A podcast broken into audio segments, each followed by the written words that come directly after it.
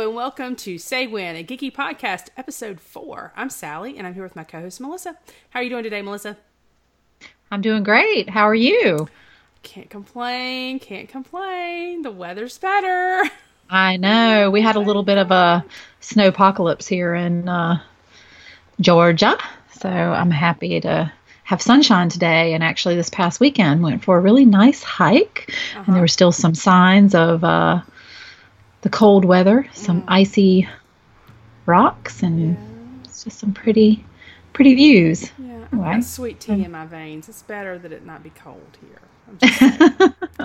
I have friends, you know, that live in places like Minnesota, and they're like, "Oh, it's negative eight," and I'm like, "Oh, you're crazy." I just can't. Um, You Yeah, know, I I, would not prefer to live in a place like that. I am Yeah. so looking forward to spring, summer, and fall. Those are my Oh my three favorite seasons, and winter not so much. yeah, that's, That's when I just want to hibernate, like curl up with a good cup of tea or coffee, and Star Wars marathon, maybe. yes, Star Wars marathon. That would be awesome. Let's do it. We we got Yeah. to plan like a weekend retreat and like That's right. all the Star Wars. That's what we were. We were actually talking about doing that, and I think we totally need to make that happen. yeah, Just watch like all the Star Wars. everyone, all the listeners of Say When, welcome. Yeah. we have no idea when we're going to do this. Come watch Star Wars with us. Yes. Where will it be? No idea. We're open to suggestions, yes. so Yes. Must be reasonably priced and within driving distance of the southeast United States.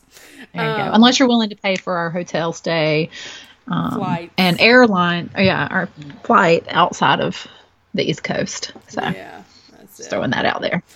I guess I guess our listeners would like for us to move on to news and notables, huh? Yeah, yeah.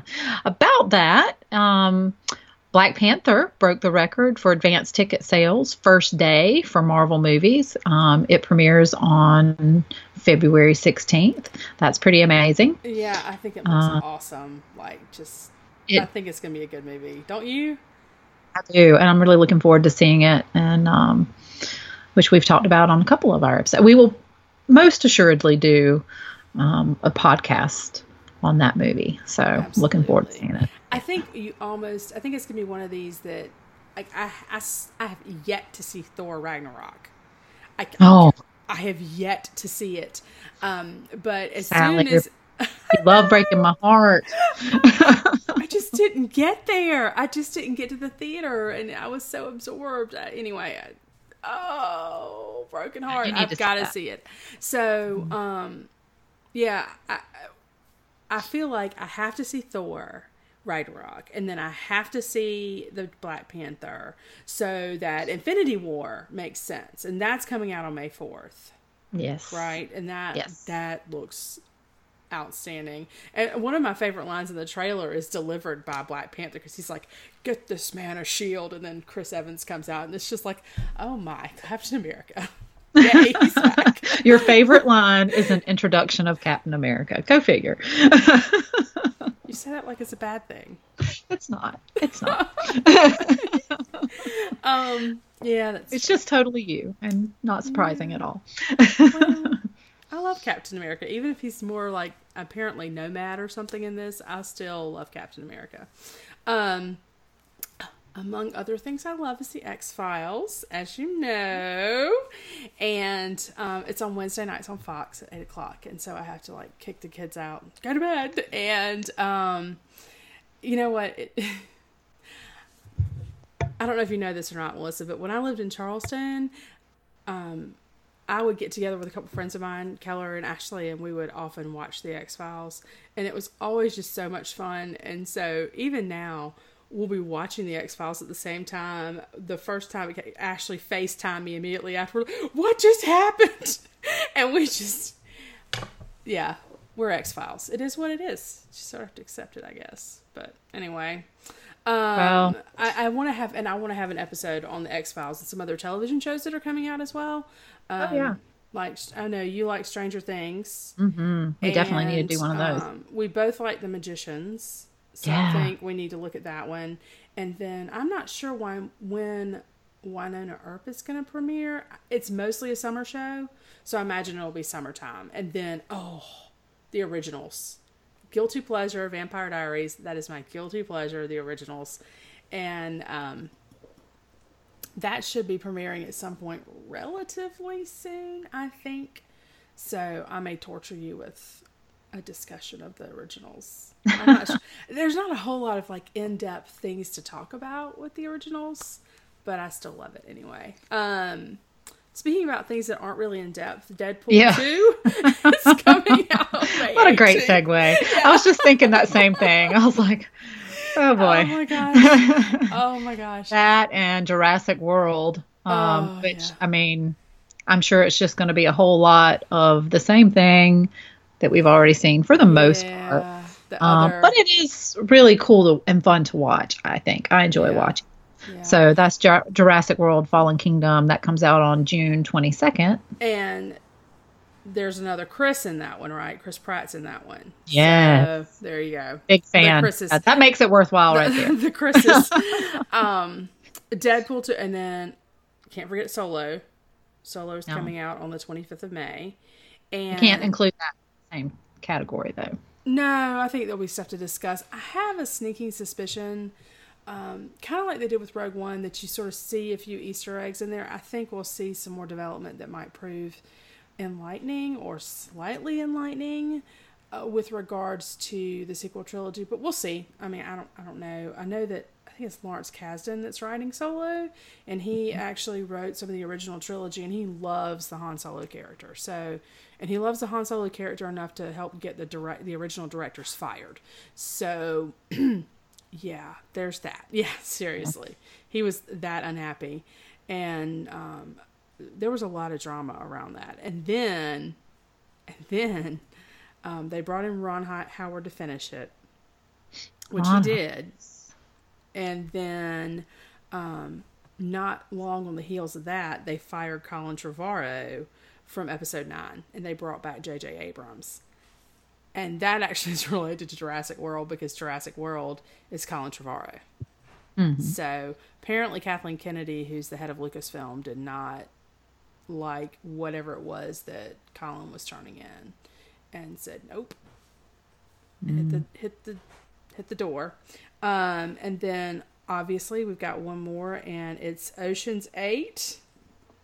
And you know how June 8th. yes, I am. So That's the day before my birthday. That's a good. That'll be a good birthday film for me and you to go watch Yes, because it's in between our birthdays. Yes, exactly. Perfect. Yeah, yeah. Perfect. Um, so we'll have to see that. And you know, I love a good heist film, so I'm excited. I like Steven Soderbergh films. I, there's a formula, but I'm I'm okay with the formula. So he puts a film out, I'm showing up at some point to see it. Um, and I, you know, I like Logan Lucky, so um, that was a fun movie. So It was. yeah, It was a fun movie. That's right. We saw that together too, didn't we? You and We did you came into town.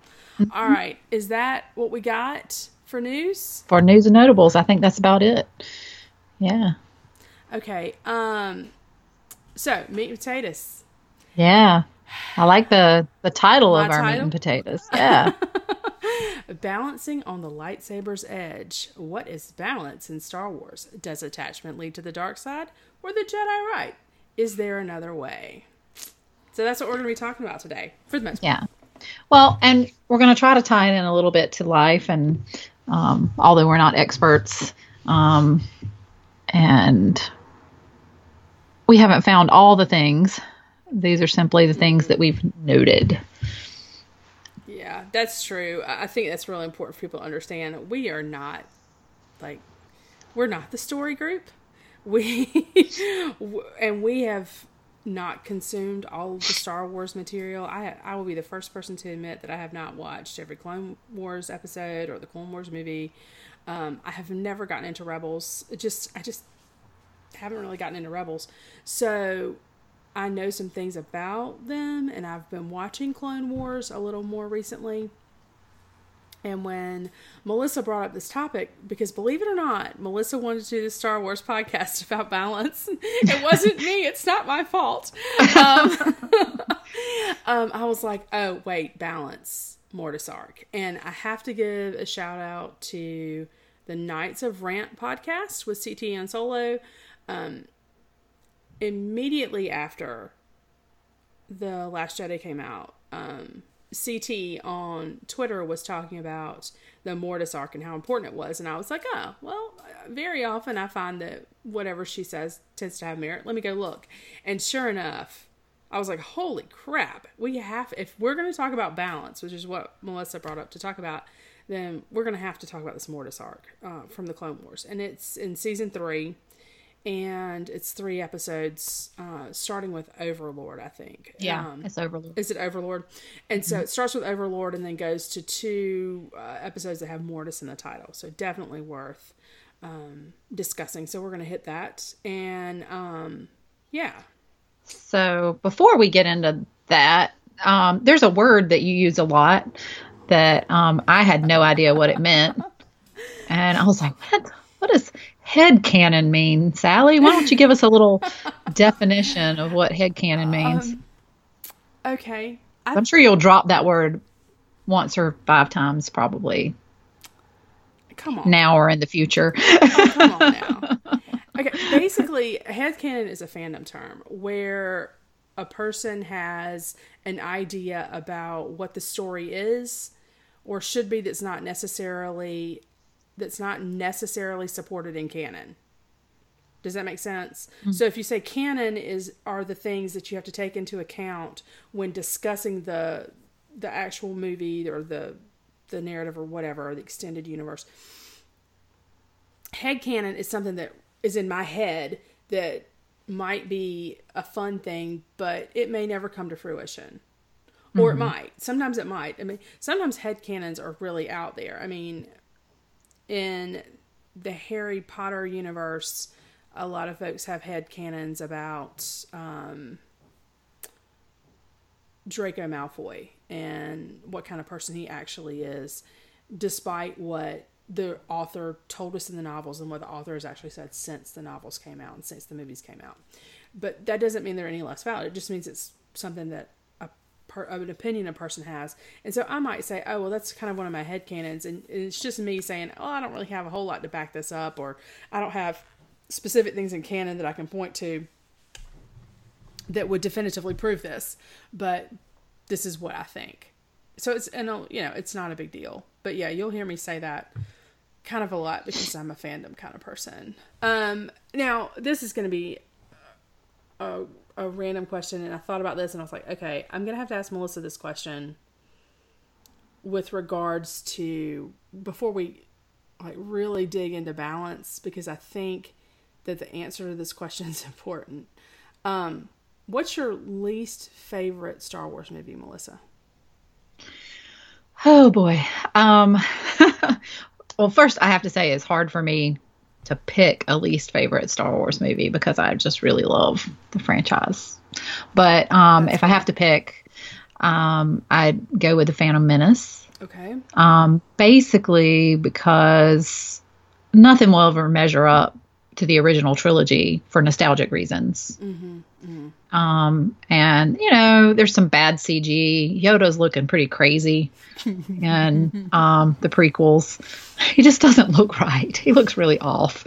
Um, and there's some cheesy lines, and I don't know. It's not like it's a terrible storyline. There's some amazing actors mm-hmm. in the Phantom Menace and all the prequels, but yeah. Anyway, yeah, probably the pre- prequels. Why do you ask? okay, something that I've noticed, especially amongst our generation, because we came up, if we didn't see the movies in the theater, we saw them on VHS at home, right? And so that that the original trilogy that those were our Star Wars. Like right. I remember being at my house and sitting down and watching episodes four, five, and six with a friend of mine and we just back to back. And my parents were like, "What are y'all doing?" And we're sitting on the floor, just backs propped up on the couch. Why we didn't sit on the couch, I have no idea. But we sat on the floor and watched the movies on the really big television that would take two people to move, kind of thing. Um, and and it was just that that was that was our Star Wars, right?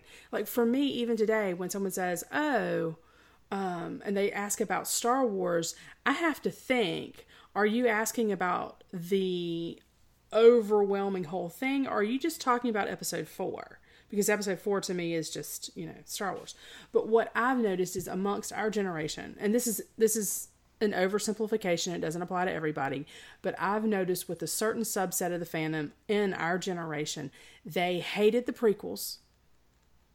Mm-hmm. And I'll be honest, not a huge fan of the prequels either. I'm not.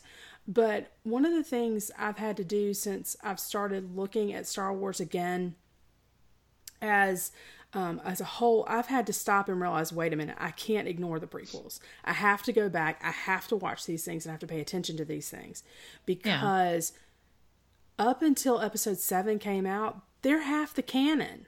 They are half the movie canon. We can't just pretend they don't exist. Right. And so once we look at the prequels, then it gives us a better picture of the whole arc of where the whole thing might be going and balance is a huge part of the things that you see in the prequels where you yeah. don't see it so much in the original trilogy. Mm-hmm. And I tell you, uh, Luke. Luke's got an agenda in The Last Jedi. I love Luke, but Luke's got an agenda in The Last Jedi. And I'm mm-hmm. not totally convinced he was right when he said that for many years there was balance. I'm not so sure he was right, but that's right. kind of a different thing. So anyway, that's kind of where I am. Um, I just want to kind of get that out there that if you want to ignore the prequels, that's fine, but understand you're ignoring a sizable chunk of the canon, and you know it is what it I is. Recently rewatched um, Revenge of the Sith, mm-hmm. and that's kind of scenes from that movie is what started this whole questioning about balance mm-hmm. um, within the Force and through Star Wars. And I realized after watching Revenge of the Sith that the prequels really offer the most powerful display of the struggle for balance within Star Wars. Okay. Would you agree? Um, yeah, I maybe. I would. I mean, no, no, I think I would because, and I see, obviously I think you see it the most in Anakin, um, because Anakin has been bless, bless. This is really, and I, I, for for our listeners, we have a G doc, so we obviously try to plan this out, and we're not trying to be random.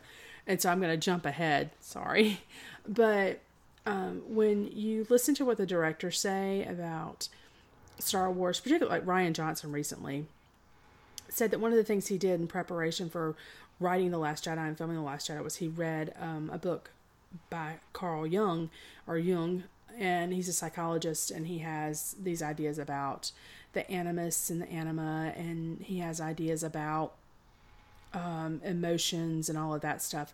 And one of the things is he looks at uh, the psyche and he distinguishes between the image of the people that we want to present to the world and our shadow which is comprised of hidden anxieties and repressed thoughts. And this to me speaks directly to Anakin Skywalker because Anakin Skywalker, when we meet him in the Phantom Menace, first of all, we know how he ends at that point, right? Mm-hmm. We yeah. know how he ends, and we've already forgiven him for the horrible things that he's done, or the horrible things that he's going to do, I should say. So when we meet him, he's this cute little kid who seems really well adjusted, especially considering the fact that he was a slave. Right. And he lives with his mom. He's a good kid, a helpful kid, not a bad person. And then when the Jedi take him away, he winds up eventually becoming this horrible monster, this half robot monster. And I have to think that part of that is because the Jedi told him, quit loving your mother, right? Mm-hmm. Oh, you are having visions of your mom suffering. Ignore it. Yeah, let's you want to go through that. Um, yeah, and is this little? Well, this is from Revenge. Of, your your quotes are from Revenge of the Sith. So mm-hmm. was he? And he had visions of Padme dying, right? In Revenge right. of the Sith. Okay. And yes. Okay, so Revenge of the Sith. There's a scene where Anakin and Yoda are sitting in the meditation room and discussing the meaning of Anakin's recent premonitions of Padme dying. Um, and you know, it sounds when Yoda, just about everything Yoda says sounds really wise and, you know, mm-hmm. Mm-hmm. but when you really dig deep into this, is it really? Um, sure. Where, you know, you, he says, these visions you have, and Anakin says, they're of pain, suffering, death.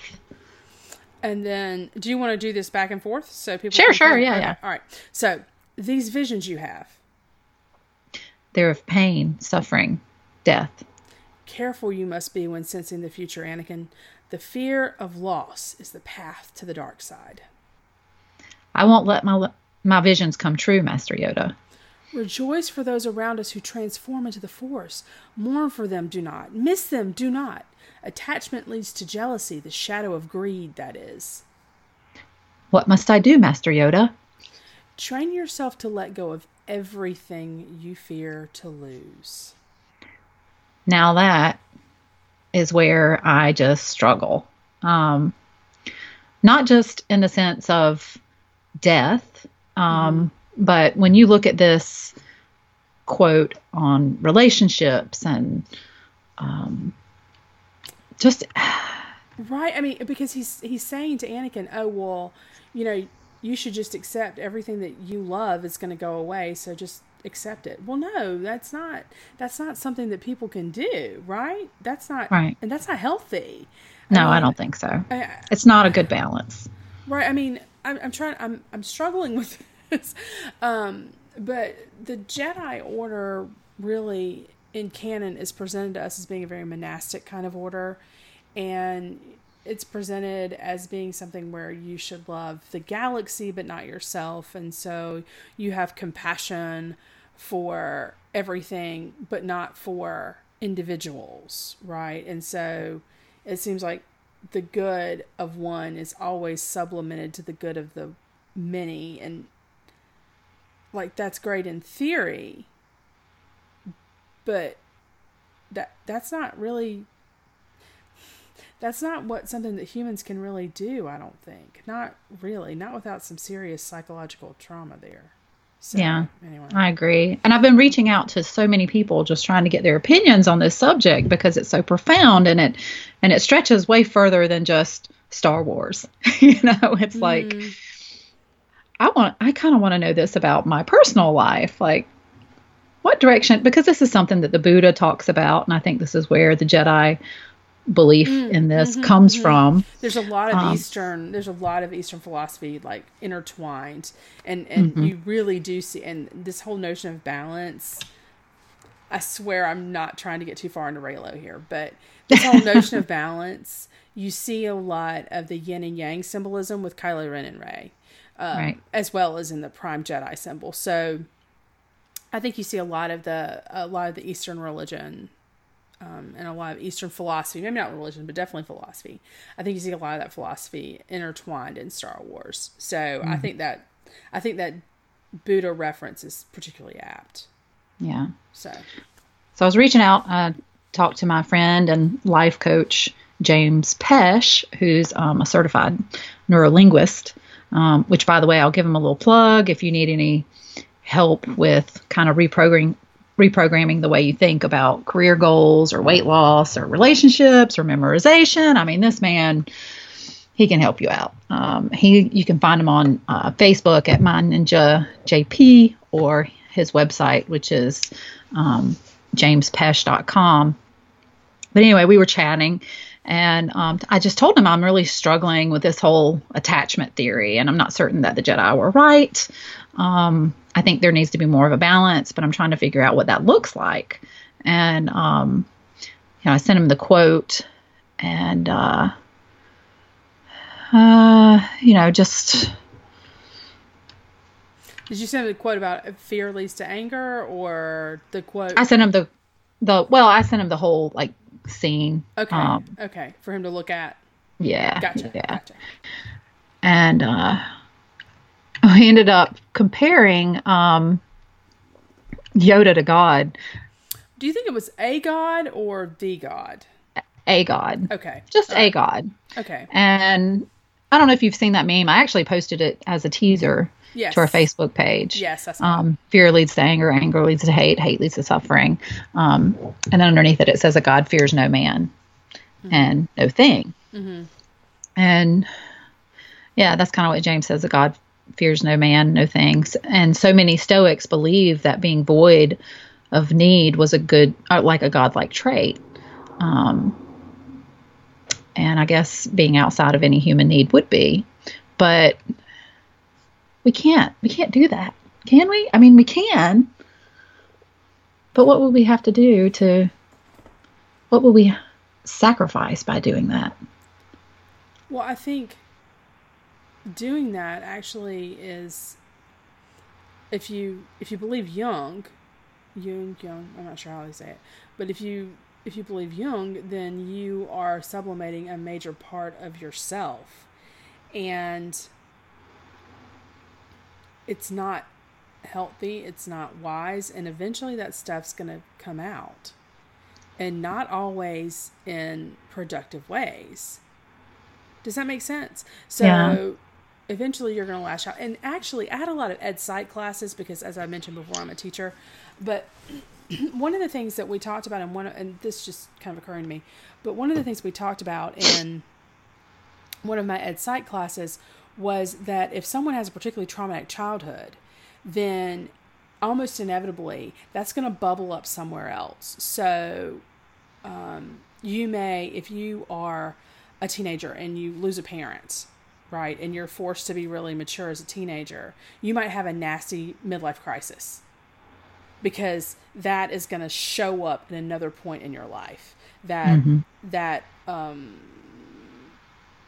that need to act out or whatever that you were denied at that specific point in your life, and so, and that's another thing that I think we need to understand with these Star Wars movies is that they are coming of age stories and and most of these folks don't have particularly healthy upbringings with the exception of luke freaking skywalker.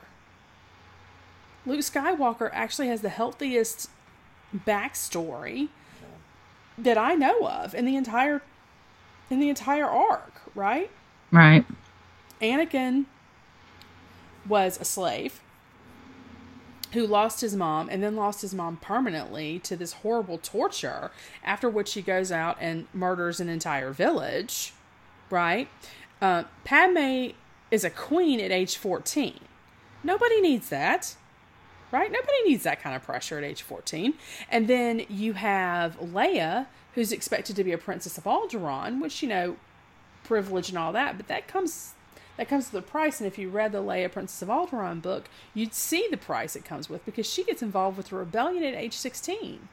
So, I mean, she's deep into the rebellion when in real life, she's thinking about prom dresses, right? Real life. And, and storytelling, this is storytelling. This is myth. This is storytelling. Anyway, Han Solo's an orphan. Okay, maybe Chewie, but it's Chewie. Who knows? He's 250 years old. We don't know what his coming of age looks like. Um, and so then you've got Luke Skywalker, who's an orphan, but he's raised by a mother and a father who, by all appearances, love him. They feed him. He works. You know, I mean, he he has had the most normal upbringing of any of them. And this is just occurring to me, so I haven't really fleshed out all my thoughts on this. But Rey's an orphan. Finn is raised as a stormtrooper, and then Kylo Ren, who's Ben Solo, Ben Solo is raised almost as an orphan because he feels like his parents care more about their causes than they do him, which is probably not true, but you know as well as I do, perception is reality. And then he's woken up with the equivalent of a shotgun being racked over his head when he's 20 something years old. I'm not surprised this kid is acting out. At least he's just slashing equipment most of the time. Not all the time, but a great deal of the time he's just tearing up equipment. But I'm not surprised. I mean, he's had a he hadn't had a great go of it. So, you know, geez, have some sympathy for the guy, you know? So yeah, Luke Skywalker has the best upbringing of any of this. Anybody. Right? Am I right? I think I'm right. I'm I'm thinking and yeah, I think you're right. thinking So- back through. Yeah. But does anybody really have a truly normal upbringing? I mean, Well, We all- oh, all have we our all- demons. Yeah, we all have our demons. We all have our struggles, and I am not minimizing those struggles at all. Like I, I'm not. I I get it, but but um, can you imagine being sort of told pack all that away, don't feel it? And that's what No. the Jedi are telling Anakin. Pack all that away. Don't Right. feel it. Let go of anything you're scared to to lose. What? if anything, he's going to want to hold tighter to it because he's he was taken from his mother, then he lost his mother, right? So that's going to make him want to hold on to Padme even tighter. Mm-hmm. Like, you're telling him to deny what it means to be human yeah, I mean, I- and to try to be more godlike or stoic. yeah. Um, So I which- don't. Yeah, I don't. I don't think it's great. I don't think it's great. I don't think Yoda has particularly good advice in this situation. I agree. So And that's kind of where I was going with this whole concept. Um, but let's unpack that a little. Let's, uh, oh lord. my new favorite word. Oh yay! what have I done? What have I created? okay, so go on. What were you saying? Uh, Were you what were you saying about the Jedi, or, or about? I just want to, you know, want to unpack it a little. Like, who are they to determine what's right and wrong, and should Sure. they be godlike in order to make these determinations? And um, let's just discuss that a little more. Okay, all right. Um, you know, uh, the the Jedi. Um. Okay, I, I need to say a couple things here. First of all, I think we need to make sure that we're not trying to make one to one real life comparisons uh, very often because this is a story, it's a myth, it's a fairy tale, and those things are always the bad is always worse, the good is always better, right? So everything is larger than life. And so I think we need to be careful not to try to equate, oh, Sally's childhood wasn't the best with patricide. You know what I mean? I mean let- let's not. Does that make sense? Let's not mm-hmm. try to to to make these one to one comparisons. But although there is some room for that, but okay. So if we're if we're gonna say that, then let's look at the Jedi, who they are. Like, okay, so they are a monastic order, light side users, right? Mm-hmm. Right. And we know that it is an order that's 10,000 years old. I mean, generations upon generations. So, and they're the ones that have been in the in the spotlight, right? I mean, hmm now granted, ancient galaxy far, far away history, like I didn't play the KOTOR game, the Knights of the Old Republic game, or anything like that. But my understanding is that the Jedi have been around for a long time, and they're the ones that are typically in the light. They're the ones that people see. The Sith, it seems to me, tend to operate a little bit more under the cover of darkness, hmm which I'm certain is on purpose. Um, Oh yeah. so, um, I think they make themselves. Um, I think they make themselves the the the arbiters of what is appropriate use of the force, as opposed to maybe what actually is appropriate use of the force. Does that make sense? Like I think they appointed themselves that, and and I think that they are in large part responsible for their own downfall, hmm which actually Luke Skywalker says. Um, so I'm going to believe him in that case. I just called him an unreliable narrator, and now I'm going to believe him. Yeah, balance, Dad. Go balance, man. Yeah, mm, I don't. I don't understand how there could be balance if it's just Luke floating around. Granted, Snoke's out there doing something. Like we don't know where Snoke came from. I don't really care um, any more than I cared about the Emperor in the original trilogy. Um, I only started caring about the Emperor's backstory when I started watching the prequels because those movies needed the backstory of the Emperor, but this trilogy doesn't need the backstory of Snoke. I don't know why it matters. Although, if that's a thing for you, by all means, develop your head canons. Go for it. Yeah, it's apparently upset a lot of people that they don't know his backstory. Mm. I don't really care. yeah. Well, I wonder if that's a female thing versus a male thing. Probably. Because as I'm thinking about and and this is completely anecdotal evidence, but two fans our age graduated from high school the exact same time on the same day, the same mm-hmm. football field. Um, yeah. Both of them are kind of upset that Snoke didn't get a backstory, and I'm just like, who cares? so, and one of them, Lord, wants to fix the mess of the of the the last Jedi by making Rey a Skywalker because now Luke just needs to be the worst father in the galaxy in addition to being a jerk. Okay, great. Perf. Bless it. Can't. What? what? What nonsense is this? We're not going to call you out though. no, I will not. I will not name drop there. I will not. This is a smart man. Yeah, he is. A, he's a really smart man, but okay, move along. so anyway, um, yeah. So I think I think that the Jedi sort of appointed themselves um, the arbiters of good and evil, if you will. Uh, what do you think? I mean, they were sort of the the enforcers for the Senate when we meet, see him in the prequels, right? So, right. Um, what do you think? And that's another problem. You've what got, is? Well, you've kind of got a religious order taking orders from politicians. Right. Well, that's getting close to home now, isn't it? Oh God. no one-to-one comparisons, okay? yeah. Please no one-to-one comparisons. Stop there. Yeah. Let's um, just leave that alone. yeah. just drop that there.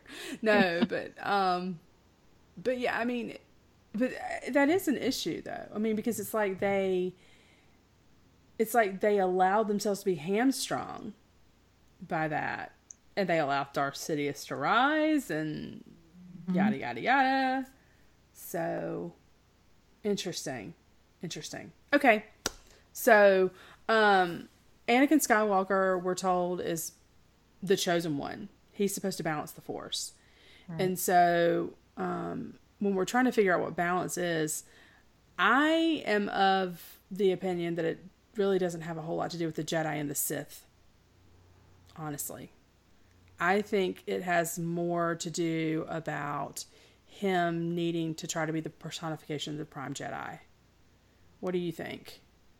The Prime Jedi being the symbol that we saw in the floor on Ahch-To um, mm-hmm. the yin and yang symbol, the mosaic. What do you think?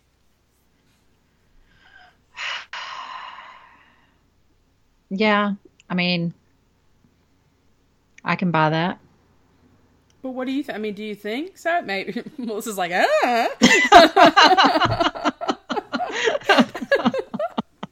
no. Skype video was wonderful. questions. Skype video was wonderful. She just threw her hands up like ah. I should probably use words while I'm on a podcast. Yeah. Use but... your words. Use your words. oh, yeah, I have no idea, but I that sounds good. that let's, sounds logical. Let's roll with reasonable. that one. um, yeah, I saw a video on YouTube by Wayward Jedi, and he talked a lot about. I'm not sure if this is the perfect place to discuss this, but I'm going to throw it out there anyway. Um, he talked about how he thought that Padme and Anakin, uh, like that Anakin was the chosen one, born to balance the Force, and that Padme was his mate, right, his other half but the Force didn't have the foresight, apparently, to make her a Force user so equal to him in that force capacity. Mm. Instead, her power was in other places. It was political power. She was a senator. First, she was queen, and then she was a senator. And so, his argument is that Anakin is reincarnated in Kylo Ren in Ben Solo, mm-hmm. and that Padme is reincarnated in Rey. And the Right. Force recognized that they needed to be equals in the Force, and so that's why they have equal power. And that I think is is typified by that. Okay, if you haven't seen the Last Jedi yet, you need to go ahead. It's time. It's about to leave Yeah. the theaters. It's time. if you haven't seen it, I'm about to spoil something for you. Hashtag sorry, not sorry. That's typified by the struggle over Anakin's lightsaber. Right. In TFA, she's reaching for it. It flies past his head, almost hits him in the head, and goes straight to her hand. And he's like, oh my God, what happened here? And then in The Last Jedi, he's like, please come with me, please, you know, rule with me, or whatever he was proposing. I have my theories. And um and instead of answering him, she reaches her hand out and tries to take the lightsaber back. And instead of the lightsaber going to him or going to her hand, it gets stuck between them and then blows up rather than go to her, which says a couple of things to me. First of all, I think it might be an indication that she doesn't deserve it in that moment. Um, and the other thing is, it also shows that they are equally powerful. Neither one can overwhelm the other. They Which is about in- time because them, them men are crazy. They're always Skywalker trying to kill the women. Oh my God. The Skywalker Like- men are fragile little things, aren't they? They are. Like, what's up with choking Padme and Yeah. Oh trying oh to God. Oh, blow Rey out of the sky, I Kylo? mean, and like, I'm it's just like not- they're always There's trying this- to kill their women. I know that you don't do much on Twitter, but there is a fantastic, fantastic Twitter account called Emo Kylo Ren. Oh my god, some of the funniest jokes ever, and it's you know, Emo Kylo Ren. Like one of them is I'm trying to remember the exact wording, but it was like, um, "Yes, Hux, I definitely have a girlfriend." you know, we, we totally held hands across the galaxy, kind of thing, and um anyway but but my point my point remains the same. The lightsaber doesn't go to either of them and to me that shows that they are a balanced set. I mean you saw the same lightsaber battle i did when he when they were fighting the praetorian guards. When when ben solo kylo ren whatever you want to call him whenever he and Rey are fighting together instead of against one another it's perfection mm-hmm. right? And then as soon as they have a chance to screw it up, they've done it, right? So they screwed it up in TFA, then they screwed it up in The Last Jedi. Hopefully the rule of three will apply and they won't screw it up in episode nine. We'll see. There's no use predicting episode nine because they're not going to tell us squat about it for another year and a half. But, but We'll get there. yeah, we'll get but, there. but the but the rule of three would indicate that this third time is the charm. It's the time that you break the pattern. Mm-hmm. And I'm hoping, fingers, toes, everything I've got crossed, that the writers don't suck. So that's what we'll see. But um, yeah, I, I don't necessarily think that they're going to go that way. That they're going to say they're going to like say, oh, clearly, and somehow in Star Wars they're going to say, oh, so and so is reincarnated reincarnated in so and so. But to me, that's one of those fun things that it's like kind of a fun hand cannon. There I go with head canons. But yeah, thanks, Wayward I knew it would come out. I knew it would come out. Thanks, Wayward Jedi. You gave me a head canon that I kind of like. Um, and, and it, honestly, reincarnation as a head canon in life appeals to me because it's like, oh, you get a chance to do it over again. That's good. you know, um, who knows if it actually happens, but, um, but it's kind of, again, it's a, it's kind of a comforting thing to think, I, I think. Um, and you know, it's, it's worth noting we haven't seen Anakin's Force Ghost and Ben Solo was born nine months after the Battle of Endor. So, nine months after Darth Vader returned to the Force as Anakin Skywalker. Just saying. Who knows? Mm-hmm. Maybe. Mm-hmm. Just throwing it out there. Letting you think about it. Maybe. I like the thought. I do. it, it, it, it could be fun. Yeah. So anyway, um, so what are you thinking now? Well, we went through the Jung theory a little bit already. Mm-hmm. Yeah, I, Uh, I need to go talk to my psych colleagues to like really get into Jung. I just because it's not it's not my jam. But I mean, I I had psychology classes, but yeah. I know nothing. We're not. we're not psychologists. We yeah. we said we weren't experts, right? We said we're right. Just We said we're not experts. Don't Good, good. We Google that. it. Just Google it if you have any questions. Um, Yeah, that's it. Because Google knows all. right. Um, so I guess where we are is just you know still on that you you need balance. You can't go full stoic. Um, That distorts empathy. Um, and What, the Jedi what do you even mean by that, by the way? And you say distorts empathy. Like, hey, why don't you unpack that a little bit? Oh my goodness. um, I don't know that I'm qualified to unpack that, but um, it, the detachment of being stoic. Mm-hmm. I'm trying to think of an example to give, but um, that that wouldn't be too personal and. oh, oh, sorry. You had to add that, didn't you? yeah. Um, but like the Jedi, I guess are a, are a good example, right? okay. How so? They brought about their own destruction. They said, Well, their their their arrogance certainly did. Um, like they were sort of blinded by sort of what's right in front of them. I mean, even it, it- this goes back to something you said in a previous episode where you said people will tell you who they are, right? And Count Right. Dooku in the prequels looks at them and says, "A Sith Lord ha- is the head of your own government," and they're like.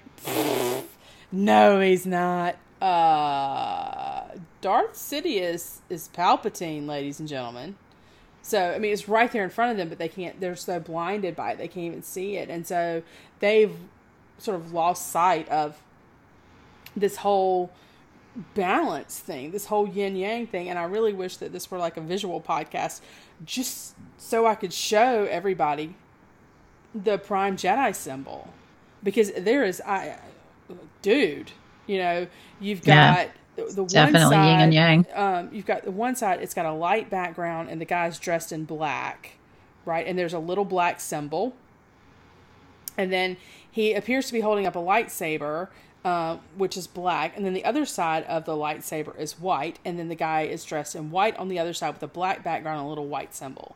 It is so yin yang, it's not even funny. And I think it's worth noting that the code name for um, for the Last Jedi was Space Bear, and the bear they chose to use was a panda bear, which of course is emblematic of yin and yang because it's black and white, Right. and um, of Eastern philosophy and all of that stuff. So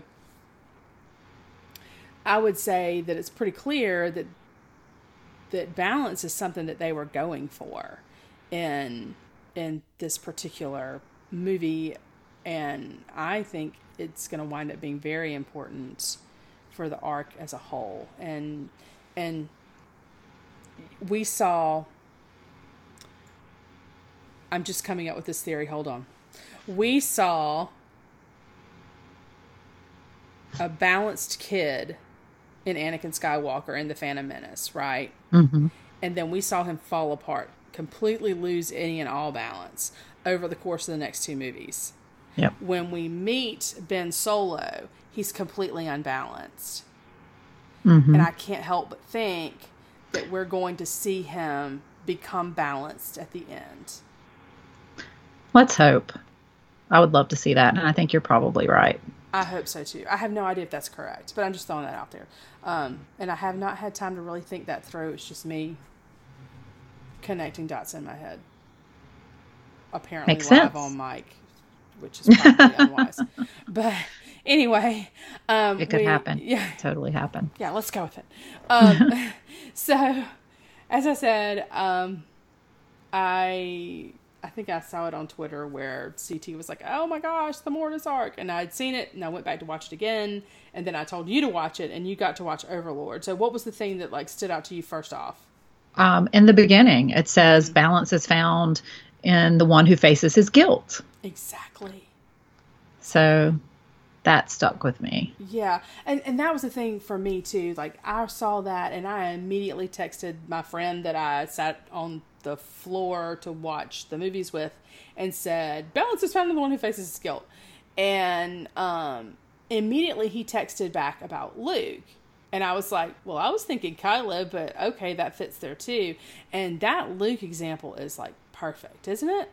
Mm-hmm. Because it is when he faces Yeah, he Ben faces Solo and yeah, realizes what he's done. that he has to atone for what he's Yeah, done. He's and um he faces what he do, he did to Ben Solo finally, and when he reconnects to the Force, he realizes that he's also cut himself off from everything, which he knew, but he's realizing that he's lost his best friend. He's about to lose his sister, right? And I think this is just my thought process. My head headcanon is that he thinks he knows that Ben needs catharsis.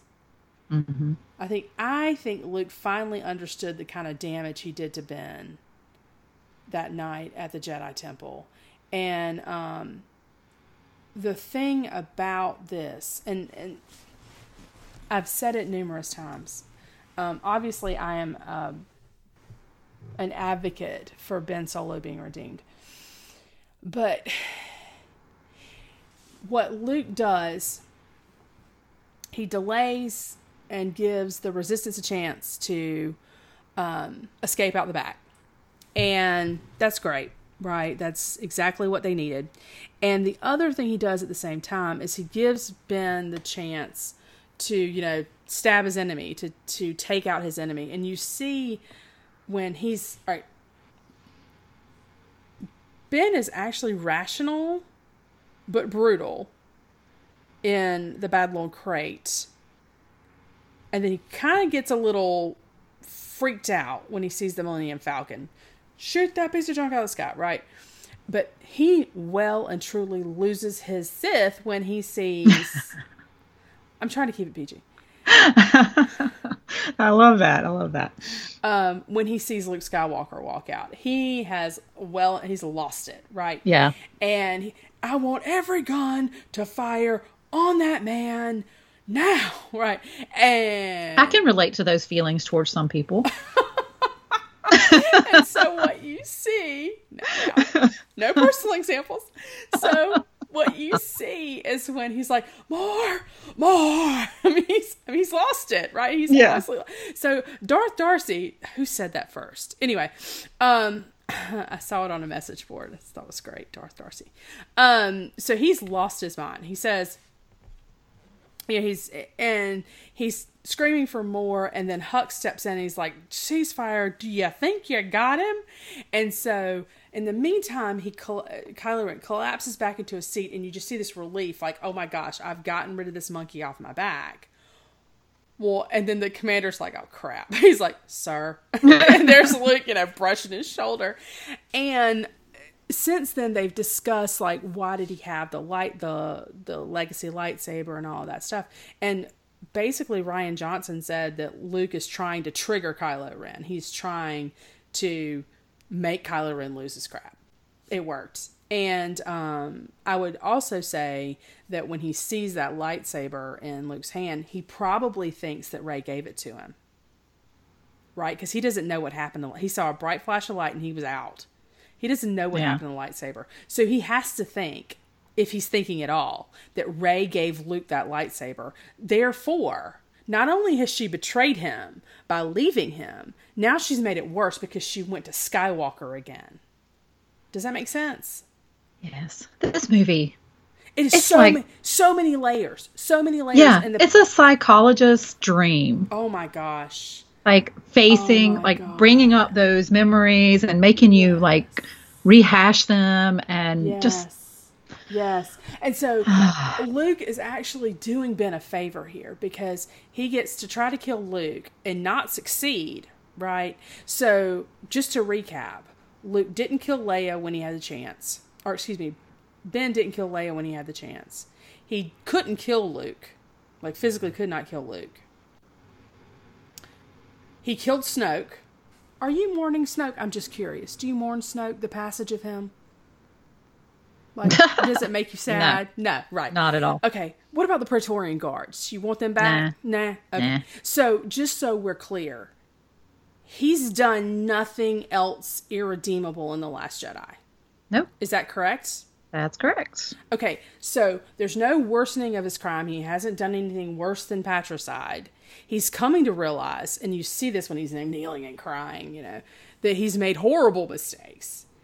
And so I just want to discard this nonsense that he's somehow worse and irredeemable after The Last Jedi, because that dog won't hunt. Okay? It won't hunt. Go on back to the barn because it's time. I just I'm so done. So and again, one of those very smart people is like, you just can't come back from mom saying that you're gone.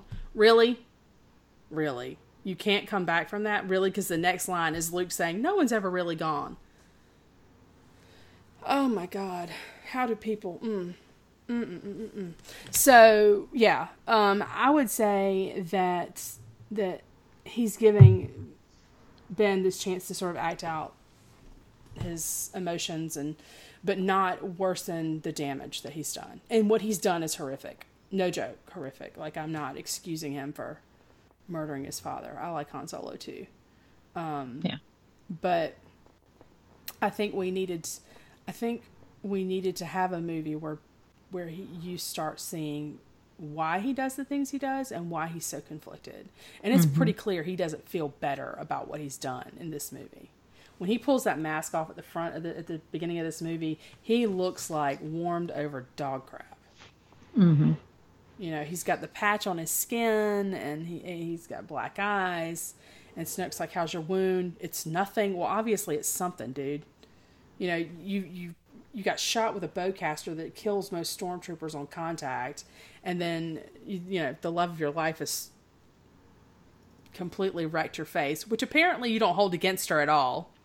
But, um, yeah. Until the end of the movie. But he's not. But he's still not holding that against her. He doesn't care about the face. He doesn't. No, You he seen the way he looked at her in the elevator? He didn't care. Right. He did not Yeah. care.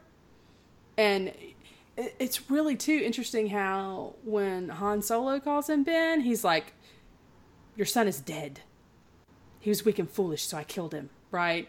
I've seen that movie too many times. And then when she Is said- that no? I don't think that's possible. yeah? I'll That's like see- saying you've watched Tombstone too many times. That's a good point. That's an excellent point. Let's go with that. Yeah. Um, so in the elevator, Rey's looking at him, and she turns to him. She says, "Ben." He doesn't look at her and go, "Ben Solo is dead. I'm Kylo Ren." No, he just looks at her like, "Yeah, that's me." so anyway, balance. Um, the two of them to me typify balance together Yeah. especially when they're when they're working together the problem is it's it, it falls apart if they aren't on the same page. And it turns out they were not on the same page. Um, but it's the dark middle. Um, when you're looking at storytelling you have an act one that ends on a good note and then you have a dark middle and then you have an act three typically that ends on a very good note. And you clearly saw that with the with the original trilogy right? Star wars ends with la medals on everybody except chewbacca we don't want to get into that um, for apparently her- heroism and bravery and then I wish I was old enough to remember the discourse around Empire in 1980. Do you? You don't remember it, do you? Like I don't remember anything about it. It, vaguely. I mean, I really need to. We need that We need That a getaway. we need a retreat.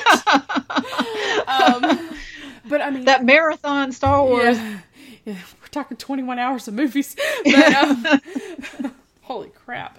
Um, but but no, seriously, I think that if you talk to fans after Empire Strikes Back, I don't think immediately afterward you would have had super positive reviews from absolutely all corners of the fandom.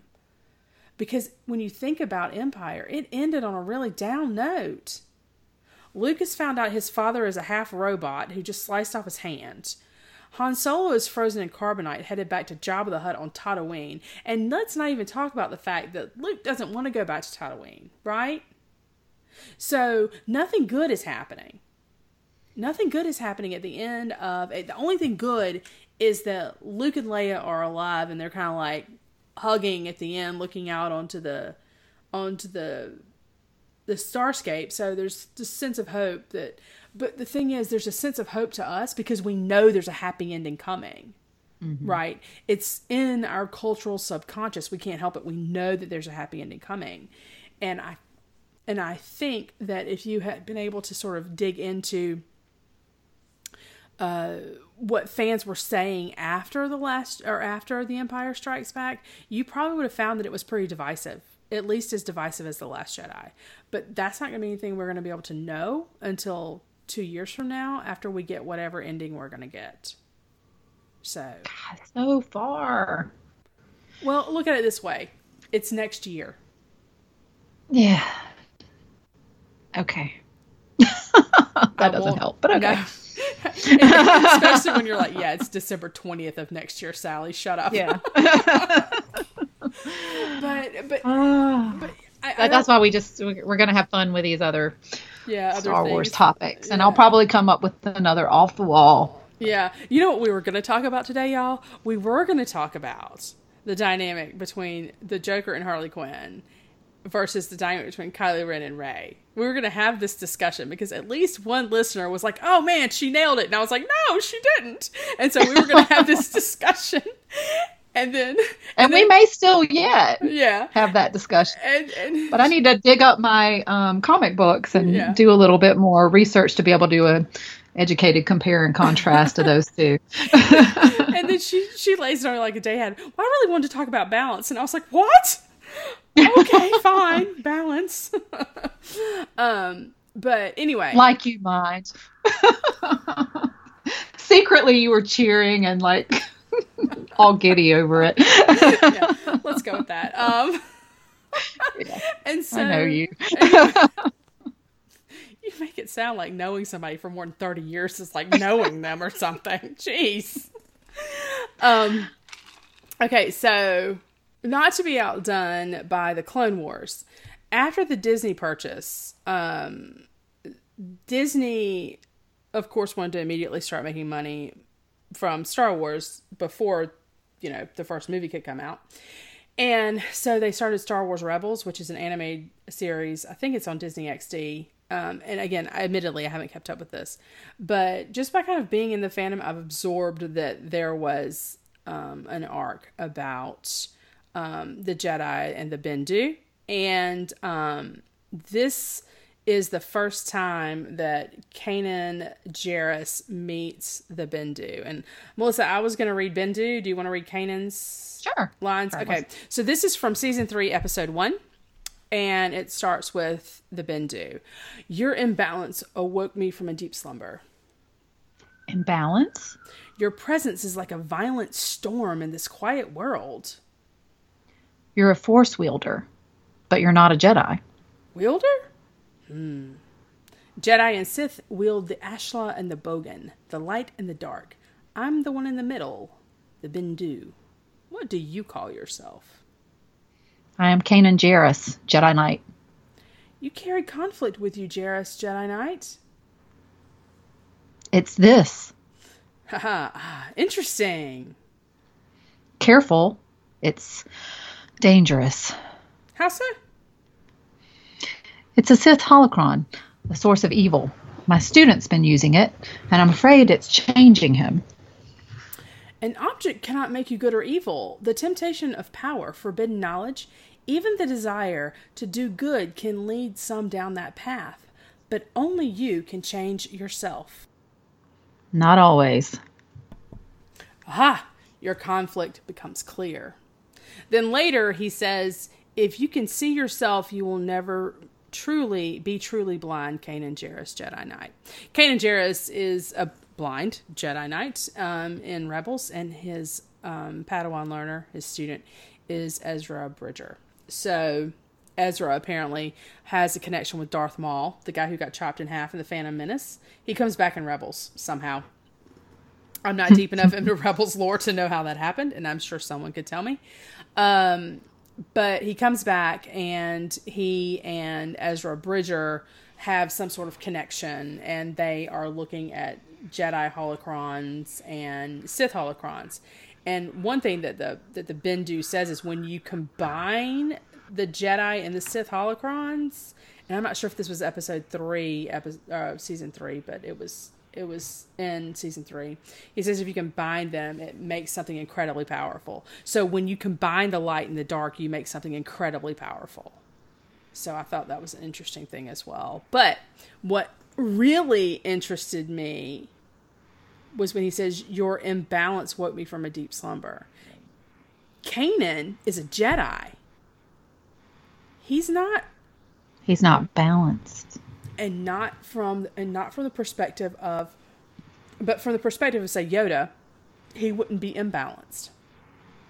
From Yoda's perspective, he would be balanced because he's a Jedi.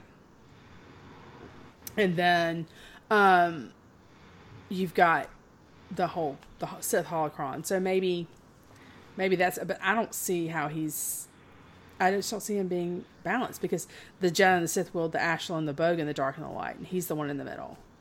So the Bendu is the one in the middle. The Bendu has like these big antler things, and he's very elemental. He turns into a storm at one point when I think Darth Maul attacks, and it's an it's really interesting that whole um, exchange. So my point in bringing this up, there are a couple reasons for bringing it up, but the, the biggest point I wanted to bring up is that you've got the Clone Wars, which is canon, that a lot of people um, maybe watched, maybe didn't. And in that, you have the Mortis arc, which talks about balance, and the son and the daughter, and all that stuff. And then, even after Disney purchases it, you then have this arc about balance within the Jedi at Rebels, right? And then mm-hmm. the current movies seem to indicate something about balance as well. So I think you've picked up on a theme that's running throughout this trilogy, that's running throughout this trilogy of trilogies, um, for good or better. I, I think you've, I think you've picked up on it, and I, I think that's the direction in which we're going. I've that's what I think, generally speaking. So, I don't know. What do you think? I love this theme. Um, I hope that's where it's going, and I, I'm mm-hmm. pretty sure that is where it's going. Um, but it's fascinating because it just speaks to real life and balance in life, and I can take away so mm-hmm. much from this movie and these trilogies, and I'm just like in love with that. If you can see yourself, you'll never be truly blind. Mm-hmm. Um, so basically, you know, having insight into yourself and to find that balance Yeah. Uh, yeah. in the Jedi world, in the Star Wars world, Right. and in real life. right. Absolutely. Um, Absolutely. so these Yeah. movies just really, wow, Yeah. profound. I, I did want to mention too, real quickly, that um, also on Rebels you have Ahsoka. Um, if you're not familiar with Ahsoka, she's this great character. She is Anakin Skywalker's Padawan learner.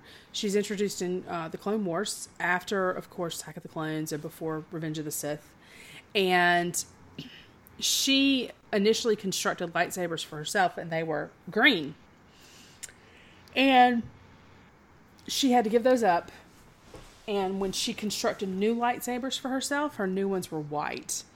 And so to me, like Sith lightsabers are always red or a red color, or dark side lightsabers are always red. And then light side lightsabers tended to be blue or green, I guess occasionally purple, although there is school of thought that Mace Windu's is purple because he kind of flirted with the dark side, but hers are white. And so maybe that's an indication that she's not a dark side or a light side user anymore. And then you also have a couple of other characters in the new canon um, who are force users, definitely force sensitive, but they make it clear that they're not Jedi. Um, Chirrut Îmwe from Rogue One is oh, uh, love. Yes, uh, I am one with the Force, and the Force is with me. I am the one, the Force is with me.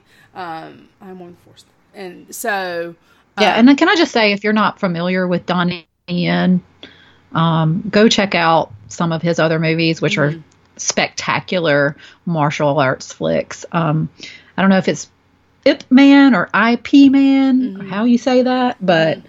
some fantastic movies. I highly recommend them. But sorry, had to just no, plug that in there. It's fine. It's fine. That's, he is a. This is a geeky know. podcast. You're supposed to plug movies.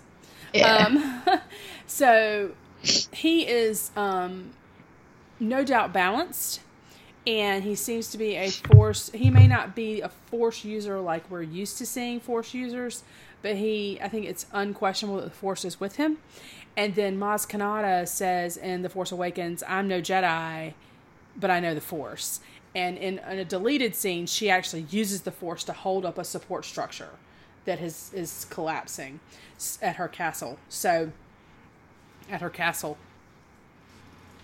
see lots of castles Fairy tale. Anyway, anyway, sorry, moving along. I, yeah, I didn't say it. Um, but anyway, um, so she actually does have some force uh, sensitivity as well, and so I th- and there's no indication that she's a Jedi because she tells us very clearly in not deleted scenes, "I'm no Jedi, but I know the Force." So we see even in our current trilogy that that's coming out, uh, I think more information on um, use of the Force and how it's not necessarily um, just Jedi and Sith out there, if that makes sense. Yes or no? You tell yes. me. Okay.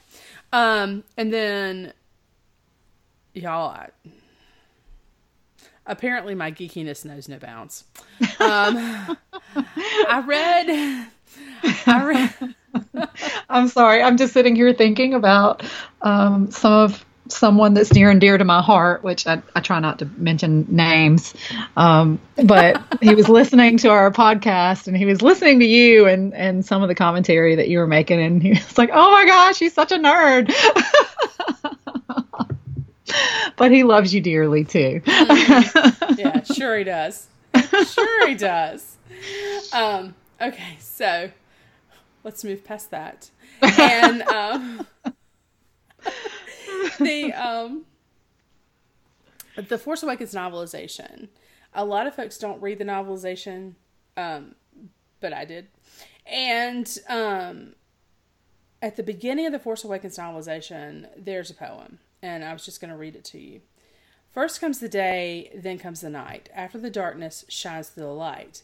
The difference, they say, is only made right by the resolving of gray through refined Jedi sight. Journal of the Wills 7477. Um, and it's so? worth noting, hold on, Ch- Chirrut is a guardian of the wills on Jedha. So he's kind of the last of the guardians of the wills. Mm-hmm. And this is the Journal of the Wills. Um, so that's a canon thing, the Journal of the Wills. And I, am wondering, actually, if one of those texts that Rey uh, flitched off of Ahch-To um, isn't one of the Journals of the wills. I guess we'll find out. Or not. Mm-hmm. It's up to J.J. Abrams. I think, and I could be wrong, like I majored in English, but poetry is not my jam at all. You can ask Dr. Goldstein. I would kind of sucked at it. Um, but when I look at this, it makes me think of the Prime Jedi and of balance. That refined Jedi sight is acknowledging acknowledging the conflict within and finding balance within to the conflict within. Yeah, that's what I think. Yeah. That's what I think that means. What do you think, Melissa? Well, that's what I was going to ask you to do is just to kind of dig into that a little bit. But I agree. Um, balance within. Mm. Balance is found in the one who faces his guilt. Uh-huh. Um, and then, so you can't go full tilt one way or the other. Right. Right. You have to, again, backing up to that other, you know, you have to see yourself, you have to truly know yourself. hmm Um, yeah, It is what it is, isn't it? yeah. I tend to agree. Um, I tend to agree, and I just, I just remember, and you know, the, the story group is getting like really. I don't understand why people are talking about gray Jedi's, blah blah blah. Um, I don't necessarily think they mean gray like. I I don't, I don't, I don't know, but they're like. what do you "Oh, think? um, I think it's just a convenient way to say a Jedi that it accepts his or her emotions hmm as they are and uses their emotions because the Jedi are sort of trained to be emotionless, right? Right. Like they're supposed to be compassionate and all that stuff, but really, when you dig down, they're not supposed to be attached to things. Which we've determined is not necessarily healthy. Right. And so, and then the Sith are very attached to things, right? The Sith are very attached to things, especially their physical mm-hmm. body, Which is also not healthy. exactly. And so th- both sides have kind of gone full tilt. And to me, mm-hmm. the gray for me would be a, a Jedi middle. or a Force user who is more like the Bendu one who draws on all sides of him or herself and draws on all of those emotions and has this healthy balance within themselves. And I think Rey actually does typify that already because she and I think that what she's doing is kind of maybe lighting the way for Kylo Ren to see what he needs to do to save himself. Um, because you know Luke freaks the heck out when he's like, "You just went straight for the dark." Well, the dark doesn't do anything bad to her. right. Nothing bad to her. And so understanding that the dark is Her scales aren't tipped right. I mean, one way or the other. and and she she does get she can tilt right? She can tilt. Um at the end of the force awakens it what she does to Kylo Ren slashing his face the way she does she's about to kill him. Hmm right? And the force says okay we're going to call this a day and splits the earth between them. So she can't. Hmm right? So i would say that um that that that is one of those things where you know she can get unbalanced but she she comes back to it. So she's fairly healthy person emotionally speaking although she's got some serious abandonment issues and who wouldn't? I mean her parents sold her off for drinking money and you know to unkar plutt of all people. Um and um so you know I think you can kind of get the idea that yes, she's got really bad abandonment issues, and then of course Luke makes it worse, and um, it's I think very natural for her to go to Kylo Ren because he seems like the only person in the galaxy who understands her, and I think that may be true, and and he I think goes to her because she's the only person in the galaxy who understands him, and And therein lies another podcast. psychology lesson. Yeah, that's true. I guess I should have majored in psychology instead of history. But um but that said, that said, I really kind of feel like um she is a pretty good example of what a balanced kind of person emotionally, maybe not emotionally, but balanced kind of Jedi maybe looks like. But eh, she's she's so human, she's not perfect she's still going to fail. She's still going to make mistakes. She made mistakes with Kylo Ren. He And that's what sure life is all about. And he sure as heck made mistakes with her too, right? I mean, that was the worst proposal of any sort I think I've ever heard. You're nothing, but not to me. Um, okay, dude, let's back up. Let's try this again. um, but yeah, I, I look at this and I think, okay, um, she's actually pretty balanced. I mean, she goes to that dark side cave, um, and nothing bad. She just she sees that she has to rely on herself, that she has to save herself, that she has to be what she needs herself to be, and she can't wait on parents who left her. And um, I think that's a lesson that Kylo is having to learn.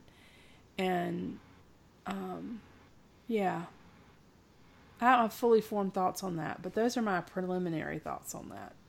So, anyway, so yeah, balance is found in the one who faces his guilt. Kylo is going to have to face a lot of guilt. I think it's fair to say he's going to have to face a lot of guilt because he's done some really bad stuff that he's going to have to atone for. He is, I think, unquestionably, according to Rian Johnson, he's not Vader level bad. So, and I don't think he's Vader level bad, but you know, we'll see. Um, all right. So, believe it or not, this has been an hour and 20 minutes. I knew we could cover a good bit of ground with this topic. yes. Specifically, I knew you could help me work through this topic with your amazing, like, I really do have to compliment your amazing knowledge No. of No. Star Wars No. lore and No. yes, No. yes, yes. I am a babe in the woods compared to some people. I mean, oh my gosh. I mm, I'm Well- completely shooting from the hip compared to some people. So You're uh, very humble. no, just That's an amazing quality. it's just the truth. um, so we'll have to talk about the Joker and Harley Quinn and Ben and Rey some other day. Um, Yeah. The good news is we've started show notes for another show already. Yeah. And I picked up on some things to add to that just from this podcast, like Oh. working through all this. Yeah, we'll we'll have a conversation about that on one of our morning chats. okay. All right. But Great. Something else for me to try to figure out a way to refute it. Perfect. so that's what you were writing down. Okay. So um I want to say thank you to everyone who tuned in today. And um, we are on iTunes now. So if you enjoyed the podcast, please leave us a nice review. Um, it would really help us. And if you have questions, uh, we would love to hear them. Um, and we would be more than happy to address them on mic. Um, you can email the podcast at saywhenpodcast at gmail.com. You can find me at Palmetto Blue on Tumblr and on Twitter. Uh, and Melissa, where can they find you? uh, you can find me on pretty much all the social medias um, at Except Paksy Tumblr. Bay, except Tumblr. Yeah, I I've don't. told her I not have to bother. Tumblr. It's kind of a hell site. Don't bother. Um, that's P A K S Y B A B E, which is an abbreviated version of Paksenarrion, which was just way too long and too difficult to spell. So, that is a My little- long word. yeah, my my gamer tag, I I love Paksenarrion, but it was you know people would have a hard time finding me because they didn't know how to spell it, or so I just kind of abbreviated it to Paksy Babe, and it was a little bit easier, and that just kind of rolled into all the other places to find me. But So anyway, that's your gamer tag? yeah. Okay. My my Palmetto Blue is my. Well, I'm not gonna tell you on a mic. I'll tell you later. All right. Oh. All right, y'all. But also, don't forget to find um, Say When on Facebook. Oh, Uh, give us a like there. Um, feel free to comment and give us any feedback on any future t- shows, yeah. Topics that maybe questions. Yeah, anything you'd like to hear us talk about, we'd love to hear about it. So, So, thanks for tuning in, and I will have to sign out and say, "May the force be with you." may the force be with you. Bye.